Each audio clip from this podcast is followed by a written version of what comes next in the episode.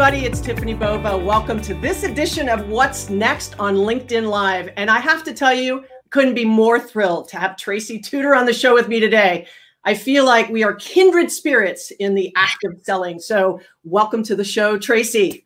Thanks for having me, Tiffany. This is fun. I love Alive. I uh, know, me too. So, if you don't know who Tracy is, she is a phenomenal realtor in uh, Beverly Hills, California. She's one of the stars of Million Dollar Listing LA and also a new best selling author. Her book is coming out in a couple weeks, but number one on Amazon. Fear is just a four letter word. So, Tracy, let's start from the top.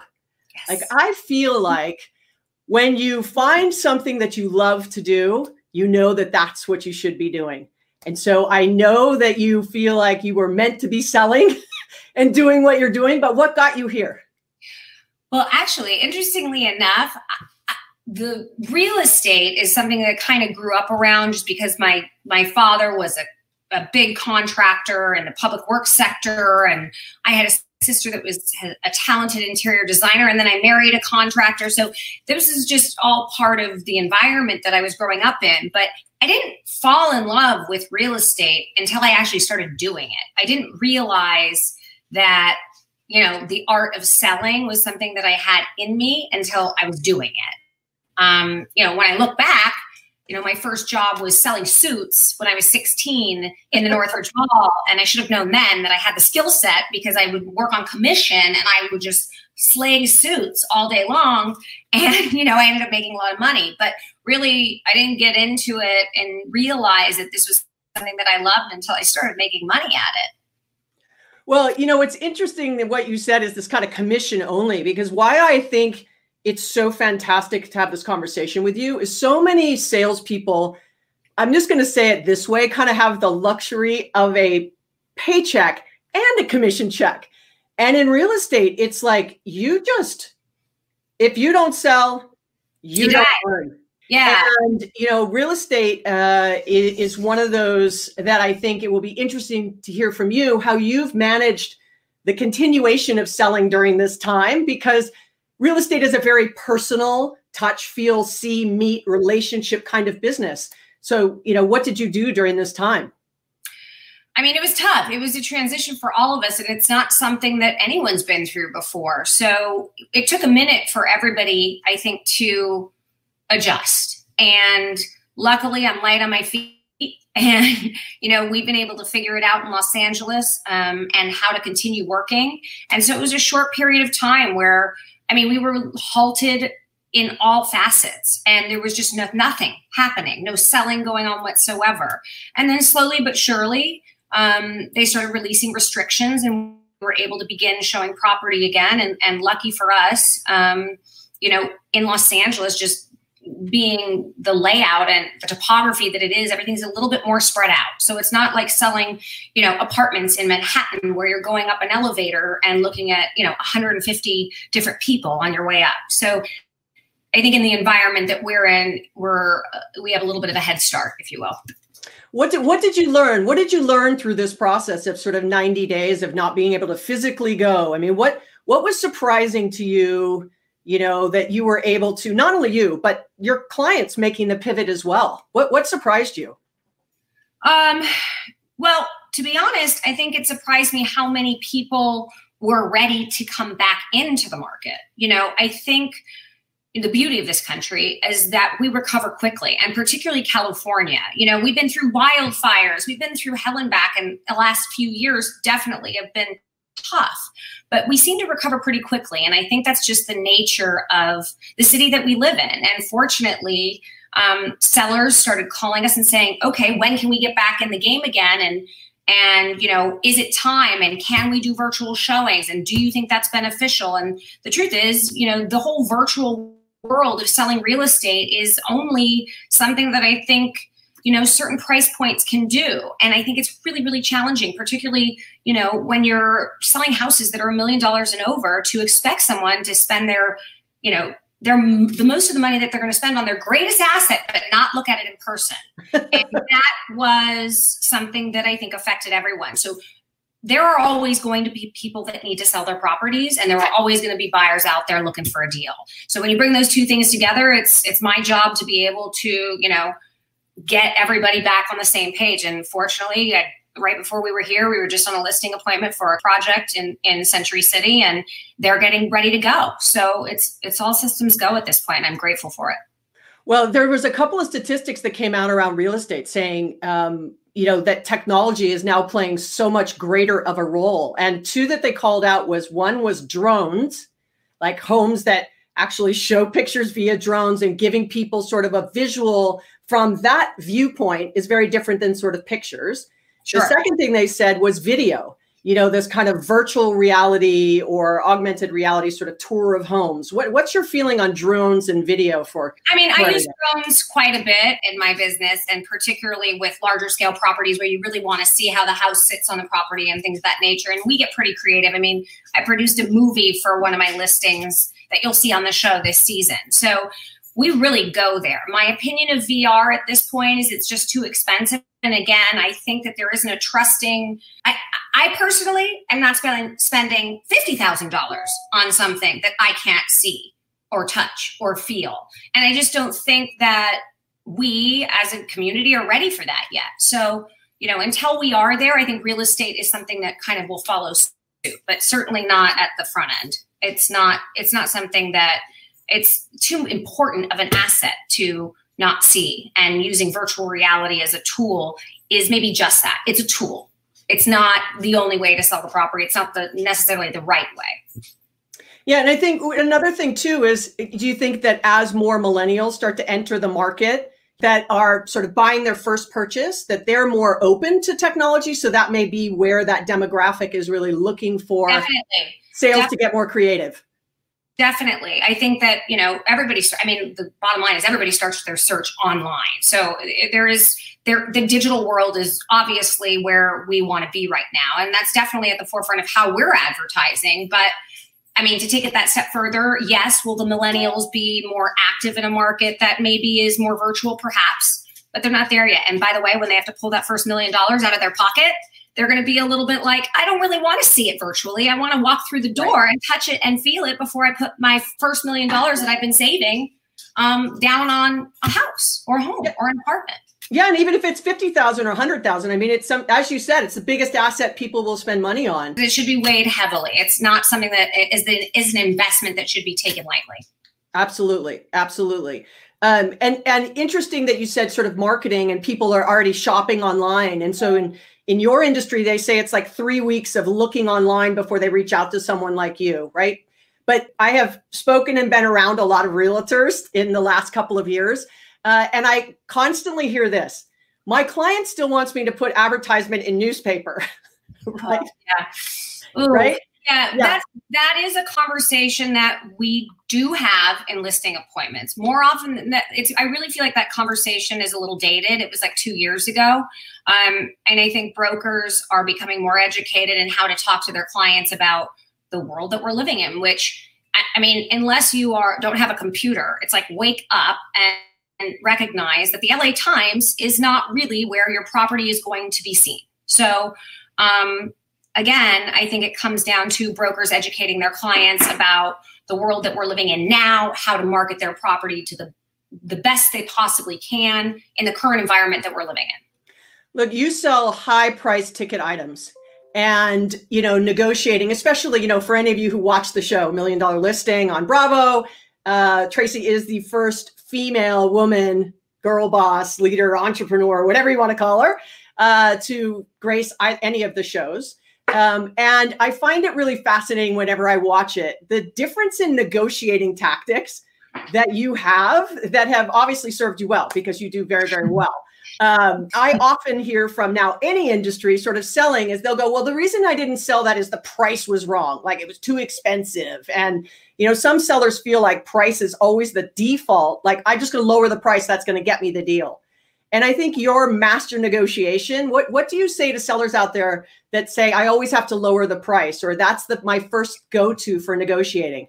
I mean, I think any broker that's watching this will relate and understand that that's just a conversation that you have to have out of the gates. And it might lose you the listing, but I'll tell you what, spending thousands of dollars marketing a property that's overpriced that is going to ultimately end up disappointing your client. Then they end up firing you four months, five months, six months down the road. They hire the next agent, and then that agent gets the the ultimate price that the condo or the apartment or the house is going to sell for. So, you know, this is a conversation you have to have out of the gates. You need to be educated about the comps in your area, and you need to understand how to talk to a client so that they trust you and look to you to price their home correctly. I mean, let's call a spade a spade. Sellers always think their home is worth more than it is all of them across the board, no matter. I've never come across a seller that's been like, "Oh, Tracy, yeah, let's underprice it just to get the, the best price and sell it as quickly as possible." It doesn't happen. So, uh, including me, by the way. I mean, I list my home on the show this season, and you'll see that conversation coming up soon. I mean, I get it. I'm a seller too. We all have to wear that hat every once in a while, and so you just have to be very very good at your job and, and convince your clients that they need to trust you to get their home sold. And that obviously pricing is a huge piece of that. It's not all you know skill set and negotiation. Price is a huge factor particularly in today's market. And so have you ever fired clients? Actually fired clients. Like you know what? I may not be the realtor for you. I've had a few in my day tiff. Not gonna lie. Um, you know, there's definitely been clients that have taken me on a ride and, you know, preview for the show this season. I probably have one of the most difficult clients in the history of my career on the show this season. So that's going to be, um, I think uh, I'm going to be seeing it for the first time along with everybody else. So we'll see how that how that all plays out. But it it was uh, you know sometimes you get to the point where you say, and I talk about this in my book. You know, sometimes it's just not mentally healthy for you anymore to work with somebody. And you need to be able to judge at what point in your career are you comfortable enough. And being monetarily compensated is a big piece of that, right? So if you're able to, you know, get a million dollar commission on the line, you might be willing to take a little more shit from someone that is, you know, on the phone with you every day, just, you know, coming down on you so hard versus, you know, the smaller commission. It's just another zero. It's really another zero and you have to work regardless. Like, you know, I'm going to guess, you know, right. making a huge assumption here. It's like if it's a hundred thousand dollar house or a half a million dollar house or a $10 million house, the effort you put in is the same. Oh, no doubt about it. I mean, people always think, you know, I have clients that come to me, they're like, I mean, is this too small for you? Or is this listing not enough? And the truth is, I want listings from all price points because the truth is there's going to be different markets and are going to shift and i have to be willing to move in different directions. And right now we're in a, a cra- living in a crazy pandemic and i want to sell as much as i possibly can. I have a family to support so you know being able to shift gears i think is a big part of you know being successful in this business for as long as we have been. So i like a $500000 condo i'll take a million dollar listing i'll take a $50 million listing. I'm going to put this same amount of work into that million dollar condo because that's the one that's going to close. Well, and real estate is all about reputation, right? I mean, sales is about reputation, but real estate for sure. And it's like a third of your business, you'll use sort of the aggregate of realtors.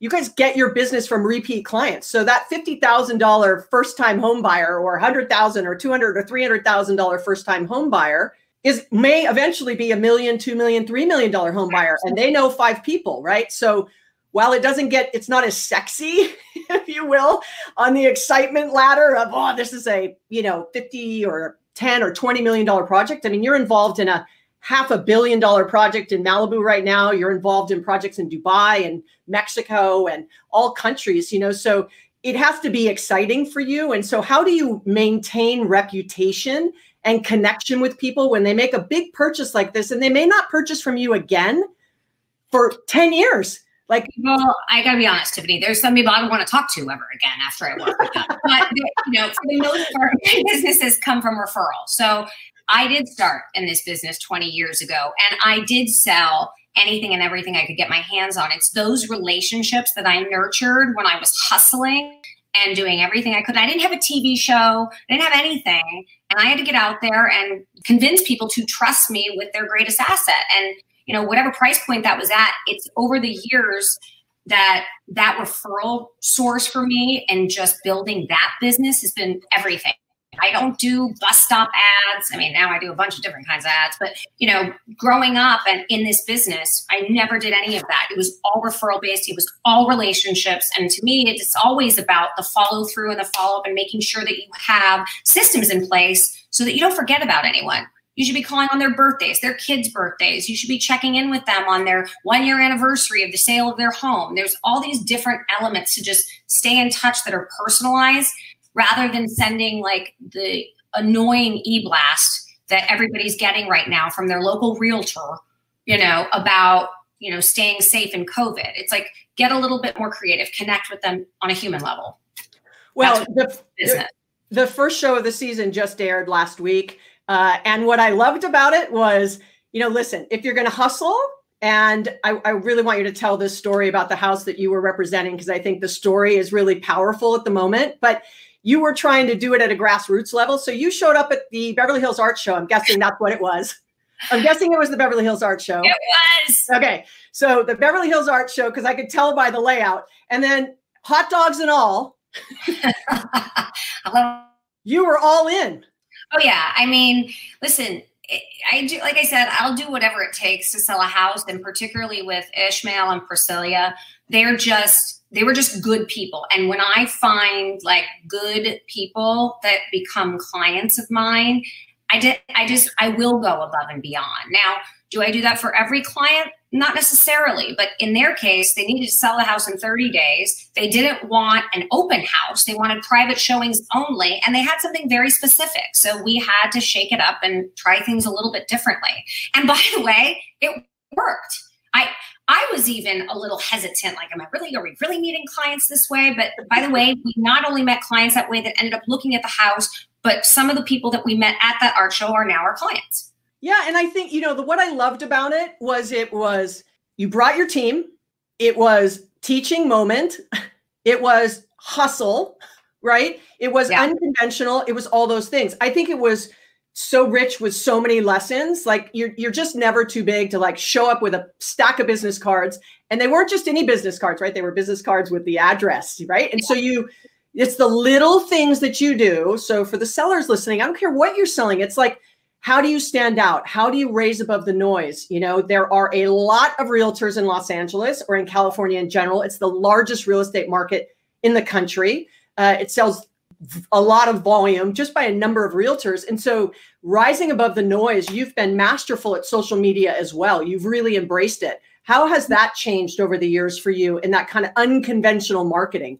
Yeah, uh, you know, I think ever back in the day, like when people were just starting to do blogs, and we and I was a part of a more boutique firm. We used to work at a company called Partners Trust, where we started like blogging, and it was so out of the norm of what we would do. And I was the Brentwood Park voice, and I would talk about Brentwood Park, and I I had a lot of opinions about Brentwood Park, and and I would get either really positive or really negative feedback. And I remember I went to the head of the company at the time, Nick Segal, and I was like, I'm so disappointed. Like I'm not getting anything back from these people other than totally negative or totally like nothing. And he's like, you don't want to ever not get anything. Like, you just don't want to be vanilla. If right. there's someone out there that dislikes you, and what you're having to say, that means there's going to be another person on the other end of the spectrum that's going to really appreciate what you're saying about Brentwood Park. So I think the same thing applies in social media. I think the more authentic you can be online and show a bit of your personality is a really great way to get people to look at houses. Listen, we tap all day long through likes and and a lot of it doesn't connect. And i think the best way that people can connect is getting a little bit more creative with it you know making sure you're in potentially the video that you are posting on social. Don't just do a new listing alert swipe right and be done with it. Like right. get in there and get invested and you'll be surprised. The return can be actually really rewarding. Well i'm going to take that comment you just made and pivot to your book because i think uh, Fear is going to release in a couple of weeks. As I said, it's number one on Amazon, so congratulations for new for new releases. Um, but one of the things you say is sort of fear of walking in a room, right? And fear of doing the unknown, and fearing of fear of maybe even being the only woman, or fear in a you know a tight negotiation or a complex situation. What has been your journey on this? What compelled you to write the book, and how have you overcome your own fear? Well, I had an incredible platform being the only woman on a show on Bravo and also being in the business for 20 years. I had some experience under my belt. So I really wanted to share that because there were so many mistakes that I made along the way. And those mistakes have turned into the reasons that I'm successful. So I really felt like for young women, especially today, and and the 20 somethings, and and even up to the women that are my age that are trying to get trying to get back into business and are scared and you know they can't do it anymore they've been out of it for too long i wanted to speak to those women because i think that you know that's what this book is about it's about kind of embracing that fear and acknowledging it and then me giving you tips and all the tools that I've used in my career to move through it. So I, you know, I often used to get accused of being, mm, let's say, sure of myself, confident, bitchy. so I yeah. said, you know, don't don't confuse my confidence with ego or cockiness, mm-hmm. because I think there's a very fine line between being confident and then being bitchy about it. right? And I say that is an endearing term.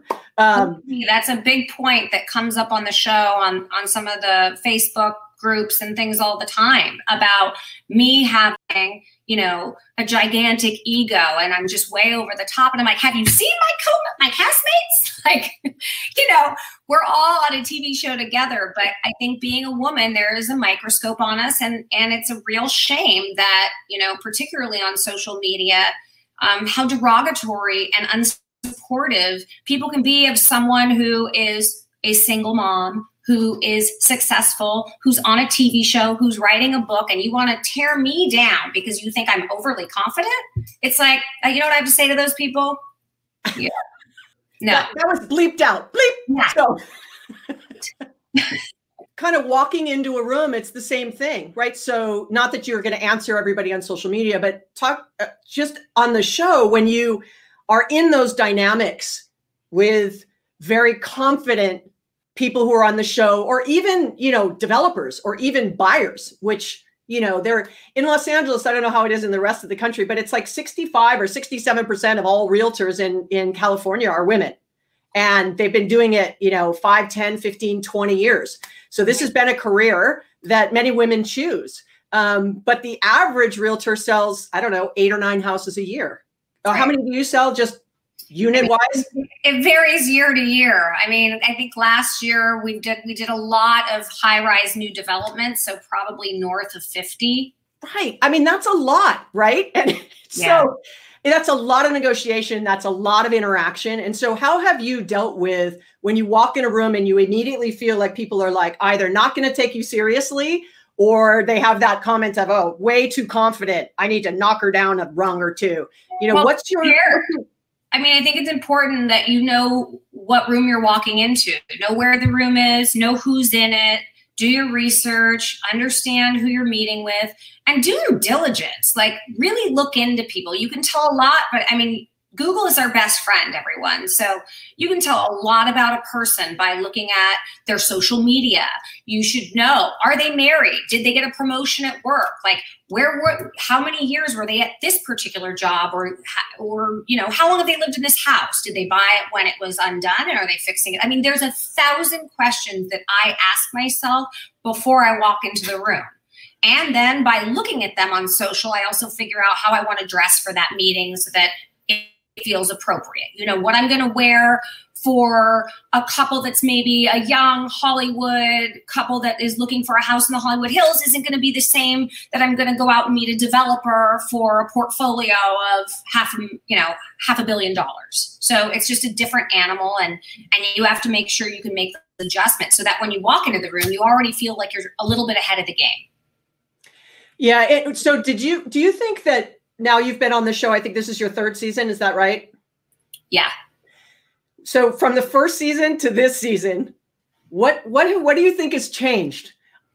I don't mean I don't I mean sort of in like wow I never would have thought this or I really realized this about myself and it compelled yeah. you to write the book. Who knows? Yeah, I mean definitely the book was a huge moment for me. It was very cathartic. Like walking through your success stories and all of your failures and sharing that with the world was a big thing for me. And, you know, I think that's the biggest aha moment being on this show and sort of, I mean, guys, I got a divorce on the show. It was not fun for me, season one. And I think being a strong female and being a successful woman in business i was i was really beat down after that first season i promised myself that i was going to come back the second season i was going to be absolutely authentic to myself i was not going to to the haters and i was just going to do me and when i did that and when i walked into different rooms and different environments that maybe either knew me from the show or or had some perception of what they thought that i was I was 100% authentic to myself. And I hope that makes me be able to put my head on the pillow at night. And also, I think it makes people feel a little more comfortable. I think when, and there's different sort of things that I use to offset that as well that I've learned from being on the show. It's, it's very easy to dismantle a client when you can actually watch footage of yourself talking to them, you know, and, you know, I've gotten savvier and it's just the truth. I mean, if we could take cameras into every listing appointment we went on and then review them after, or showings or a negotiation where that went wrong, we'd all be better agents. So, yeah, so like, you know, and I'm sure you have too, like, you know, early in my career, I did media training, right? Because you had to be able to like say something in a soundbite of a minute. And so the right. media training, for those of you who have never done it, literally they sit you in front of a camera, they ask you a series of questions, you're filmed, you answer. You go through media training, and then you do it again and you watch the two and you're like, oh my God, I was so bad. Like I just kind of threw up on the conversation. I don't know yeah. what I was talking about, lost my train of thought. Second time, really. So if you're willing to make the pivots and learn, you have to be open to learning and being open to change behavior, right? Absolutely. I mean, you have to be a chameleon. And I think that there's a way to sort of remain authentic to yourself and who you are, which I believe I do and then be able to walk into any room that you're in, meeting, business, you know, uh, interview, whatever it is, and be able to shift. And if you can't pivot, then you're in the, you shouldn't be in real estate because the truth is, we're going to meet different people every single day. And if we can't figure out those personality types and how to adjust to each one of them, it's, it's going to be a pretty miserable time. Well, but I think it's not just real estate. I mean, if I said, you know what, Tracy, I'm going to do a little experiment. I'm going to follow you with a camera and we're going to sell cars. we're right. going to sell, you know, whatever, ice cream. We're going right. to sell whatever. You do just fine, right? Because I think those skills of learning and listening and pivoting and confidence, you know, will serve you in anything that you do.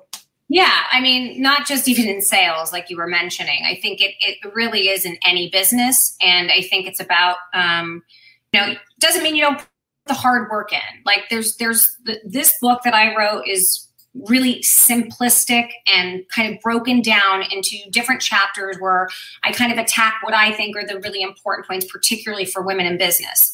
But um, you know, beyond just that, it it is a bigger picture moment and I think that, you know, most women, particularly coming into business, suffer from, you know, having to compete with men that maybe have more experience than them, or even women for that matter. And it's like, how do you shift? How do you become successful? It's the whole cart before the horse. Like, you can't get the big listing until you have a big listing. So you can't, it took me a long time to sort of figure that piece out. And that's, I think, probably one of the favorite things that I write about in the book is that shift between what happens first, the chicken or the egg. And um, I think it's very valuable. Like I just finished doing the audio piece of that book and I read it through, I think out loud for the first time. And I was like, ah, I wish I had, I wish I had really like gotten that at an earlier age. I wish someone would have told me that because it, it's, it's twofold.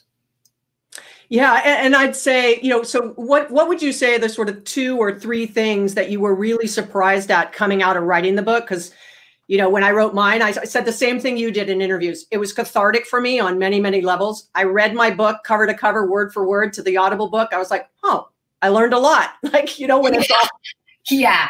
Should have read uh, that before. Oh, I wrote it, you know, kind of a thing. Um, but you know, what do you think the two or three things are that were like, this is absolutely an aha moment? For me, I have a, a, chapter called Fight Like a Girl. And um, I think that's probably one of my favorite chapters. And it talks about, you know, sometimes the power of our voice and the power of our femininity we can use in ways that can shift an entire room. Men's instincts aren't, and God bless you all, and I thank God for you, but their instincts sometimes aren't as intuitive and as connected of an experience as a woman's. It's just the way I feel.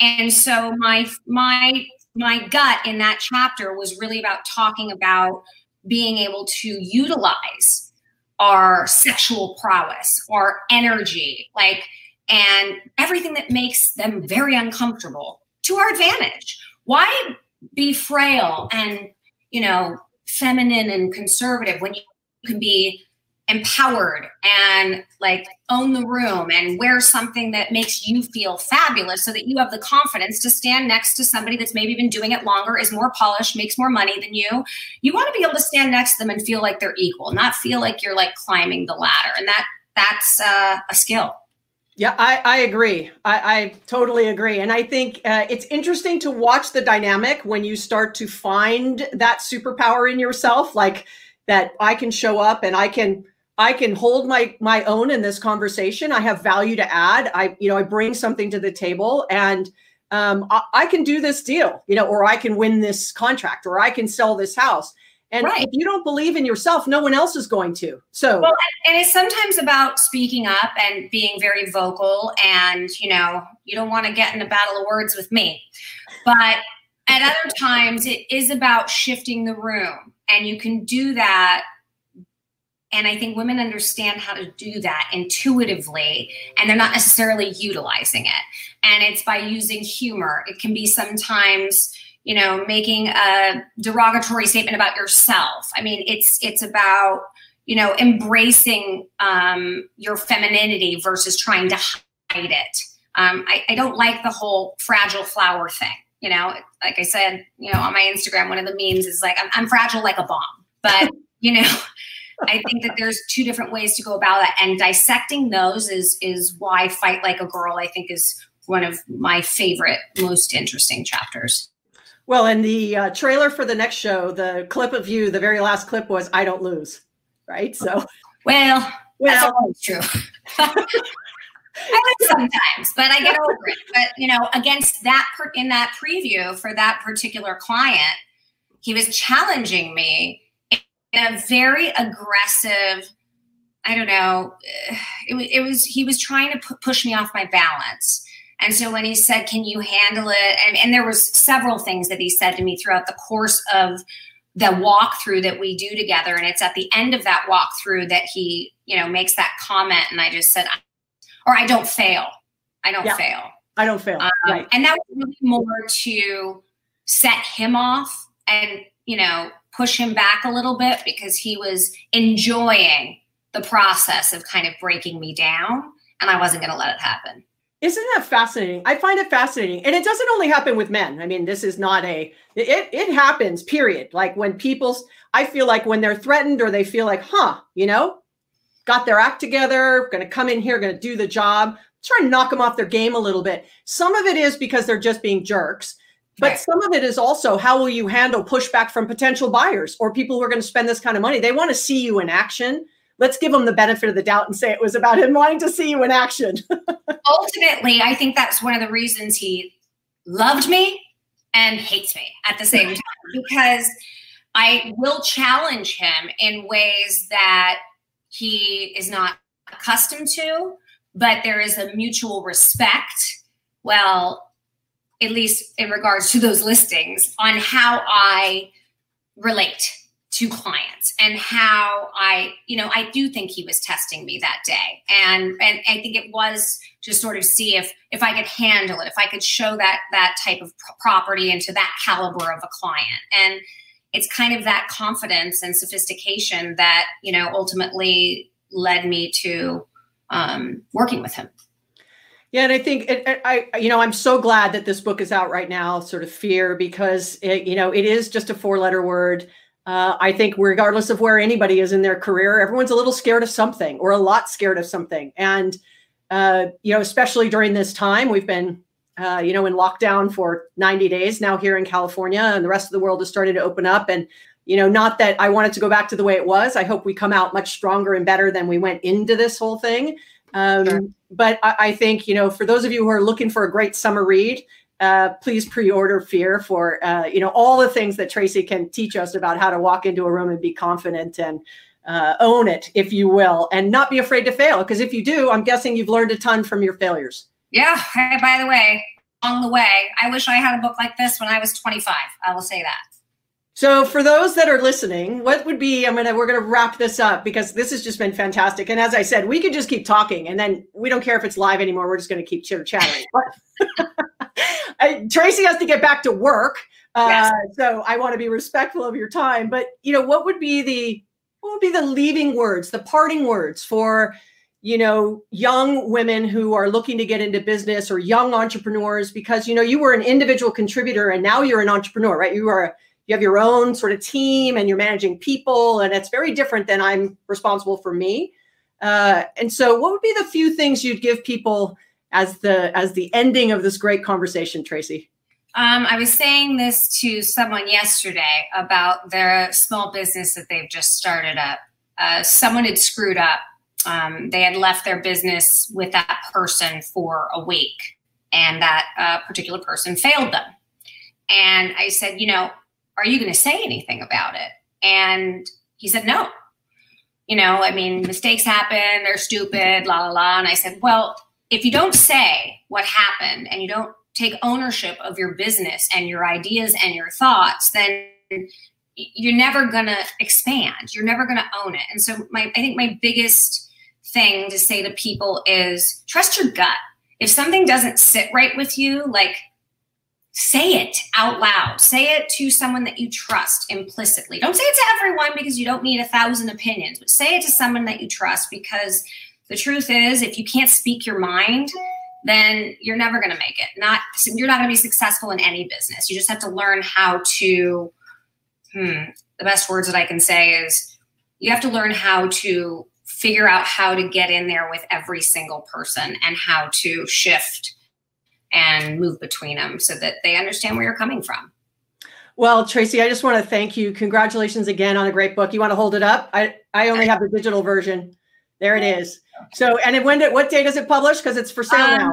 It is out uh, July 14th and available now on Amazon and a bunch of other websites. But Amazon's, you know, been great to us. So go buy it. Excellent. Well, thank you, Tracy, for being an inspiration for for all of us female sellers out there, and for everybody in real estate and representing on a show, uh, Million Dollar Listing Los Angeles. And it's been a pleasure spending time with you. I hope you had as much fun as I did. I did, and thank you for having me. I really appreciate it. All right, Tracy, go back to work. That's Bye. the phone. Go back to work. Bye, Trace.